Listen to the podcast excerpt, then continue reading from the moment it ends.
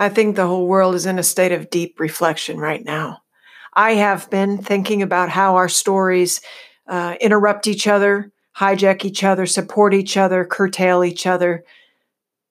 I am so aware of our interdependence and our interconnection and the webs that we weave with our words and our actions. Please, let's tell our stories. Let's get to know each other. Let's present how people who don't look like us have served our own worlds. And let's talk about how we have hurt each other. Let's own our part in this story that is America. And let's get together and take responsibility for our failings and learn to do better so that we can do better. I'm going to share a story with you of a woman who greatly impacted my life. She was a teacher.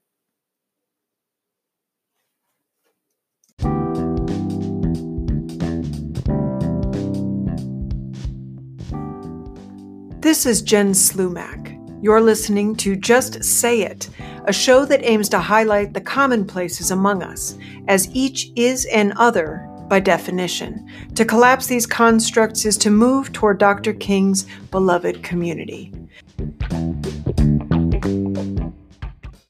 This is a reading from my book, Soul Not Skin Becoming the Me I Was Meant to Be. I was attracted to powerful women. There were many at that school teachers who were wise and commanding, black women who seemed to run things. I wanted to be like them. In all of my daydreams about being an adult, I started to notice that I was imagining myself a beautiful black woman with style and power. As the impossibility of my becoming such an adult was clear, another layer of conscious discomfort emerged wearing fair skin. This was a self perceived shortcoming that she never shamed me about. I always felt like I held great possibility in Miss Belser's presence. From time to time, my dad would drop me off late, and I'd have to open the classroom door, disturbing a lesson as I got to my seat. While I was hot with embarrassment and felt like everybody was staring at me, I soon remembered that I was finally safe in class, in a seat that belonged to me. Even in my absence, no one else would sit there because it was mine. I had a place that I didn't need to defend or justify. My name was on the roster. My role was student. My teacher was in charge. My job was to learn. It was all very clear. The clarity was welcomed and appreciated. Once I stayed after school to help Miss Belser grade papers, and when we were done, I called home for a ride. Nobody answered, so my teacher decided to drive me home. I was on top of the world that my realities were about to merge. My teacher would see where I lived, and maybe one day she would come and take me away. Her car smelled like cigarettes from an overflowing ashtray in the front seat. She asked me to sit in the back.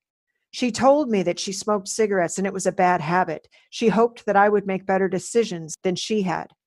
I told her I didn't mind. I told her my mom smoked cigarettes too. She was asking about my homework when I saw her look in the rearview mirror and say something under her breath. Then I heard a siren blip a few times and I felt scared inside.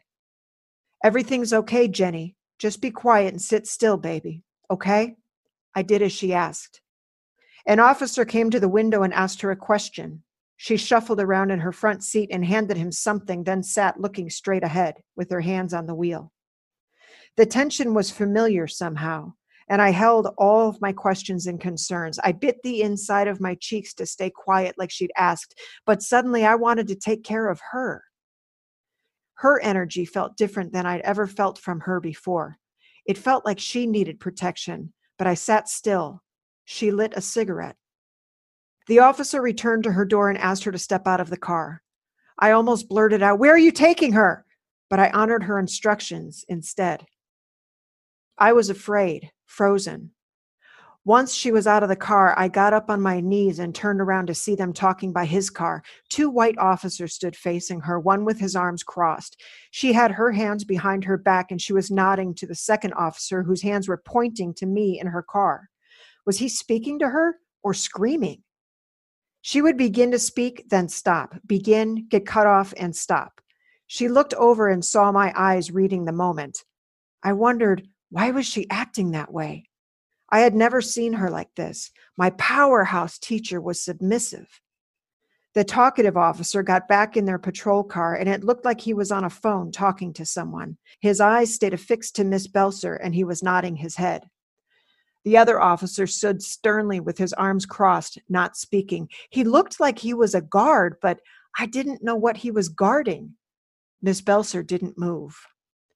Suddenly, the two men in uniform were smiling and laughing. It looked like they were trying to be nice, but my teacher didn't look amused. She looked small next to the officers until her arm came away from her body and she pointed back toward me in the car. I watched her suddenly remember who she was, and I saw her inflate to the woman I admired. She reached out her hand to the officers, who each took it one at a time. She smiled politely, and then she marched back to the car. Her eyes immediately caught mine, and her hand made a hidden motion in front of her body that only I could see. It told me to turn around and sit down now. The rest of the car ride home was quiet, and I could feel a change in her. There were no words for the moment, none that I could find. She helped by saying under her breath, but loud enough so I could hear, A black woman can't drive a white child home from school without looking like a kidnapper. I was confused. Why did the police think you were kidnapping me? I heard her take a deep breath, twice. Her exhale was loud and slow. When we pulled over in front of my house, Miss Belser stretched her arm around the front seat and turned to look at me. Jenny, do you know what the word adversity means? I was happy she was talking to me, relieved that I didn't have to peel myself out of the thick silence that we'd been sitting in. No. Adversity means difficulties, hard stuff, the kind of stuff that hurts your heart. Do you know what that is? It took me a moment to answer because I needed to wrap my head around it. There's a word for the way I feel? Yes, I do know what that is. I know you do, baby. Now you listen to me. Her eyes were stern but warm, and her red fingernail was pointing at me to drive her thought home. Whatever she was about to say was meant to stick. I gave her every ounce of my attention. Jenny, you have a light inside of you, a special light, like a bright flame on a candle. And adversity will try to extinguish that. Adversity will try to blow that light out. I knew what she was talking about. You promise me, Jennifer. Promise me that no matter what, you won't let that light inside of you go out. You got to shine. I wanted to climb over the seat and hug her. I wanted to thank her for saying words that stitched my two worlds together, my insides, the outside. I couldn't believe that she knew exactly what I needed. Are you okay? Did those policemen give you adversity? She chuckled and puckered her lips into a face that she made when she got a kick out of me. They try, baby. They try. But I got a light too, and they can't have it. I was so glad. I loved her light. Jenny, now you promise me. I saw my mother descending our front steps and walking toward the car. I didn't want to leave this pocket of truth. I promise. Okay, now, baby. Your mom's come to get you. I'll see you in class. Be good. My mother bent down and waved to my teacher as I ran into the house, determined to get to my room and close the door so I could continue to marinate in Miss Belser's confidence and acknowledgement. When I got to the top of the stairs, I looked down and mom was leaning in the passenger window talking to my teacher, grateful, hopeful. I closed the door.